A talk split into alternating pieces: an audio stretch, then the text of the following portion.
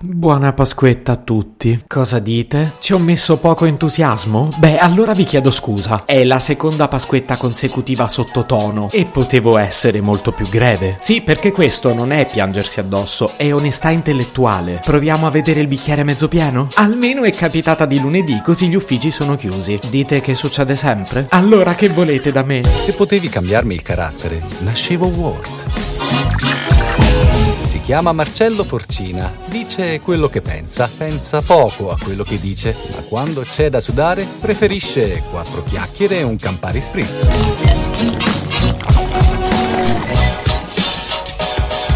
Vorrei introdurre questo argomento utilizzando un trend social che ancora non ho deciso se mi piace o mi fa salire la rogna. In sintesi, è una specie di carezza in un pugno. Da una parte ti racconta quanto era bella la tua vita quando non te ne rendevi conto, e dall'altra ti fa venire voglia di tagliarti le vene. Comunque lo trovo efficace e perciò ve lo beccate senza lamentarvi, ok?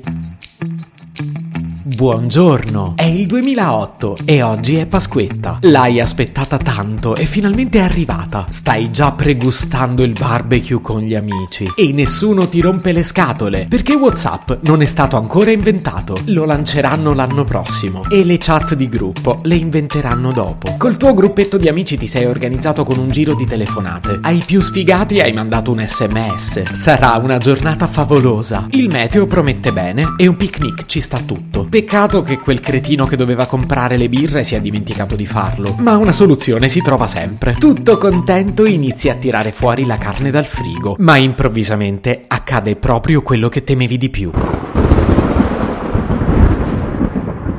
La maledizione di Pasquetta riciccia ogni anno come un incubo. Ma cosa vuoi organizzare a Pasquetta? Tanto piove ogni anno. Ti aveva detto zia Concetta due giorni fa. È per questo che al primo tuono ti chiama per dirti. Te l'avevo detto. Zia Concetta a parte, ti vanti di avere ottimo problem solving. Un tuo amico a casa libera. Non è molto grande, ma si può fare. Recuperi una piastra incrostata di ghisa e organizzi da lui. Vi ritrovate in 16, stipati in 8 metri quadri, con le bracciole che fanno fumo sui fornelli, una scorta ridicola di birra e un tuo amico cretino che ha portato risico. Così tutti insieme scoprirete dov'è il Kamchatka, mentre siete allegramente inconsapevoli di quanto possa cambiarvi la vita un DPCM. È la Pasquetta del 2008. Sei felice e non lo sai. Non lo sai.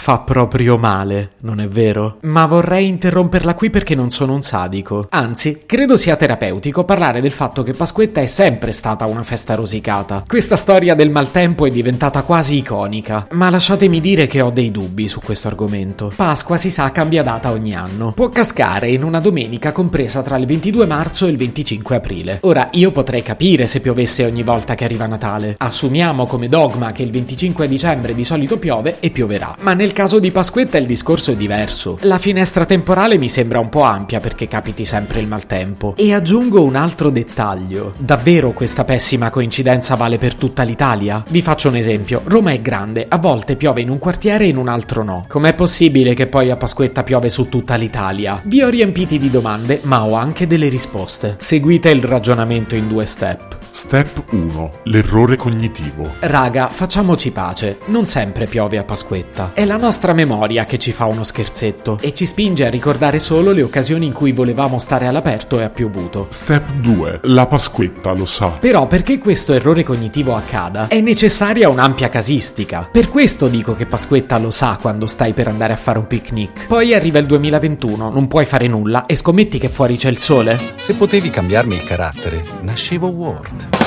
Un podcast inutile, effervescente e tossico, come una pasticca di mentos in una bacinella di Coca Zero.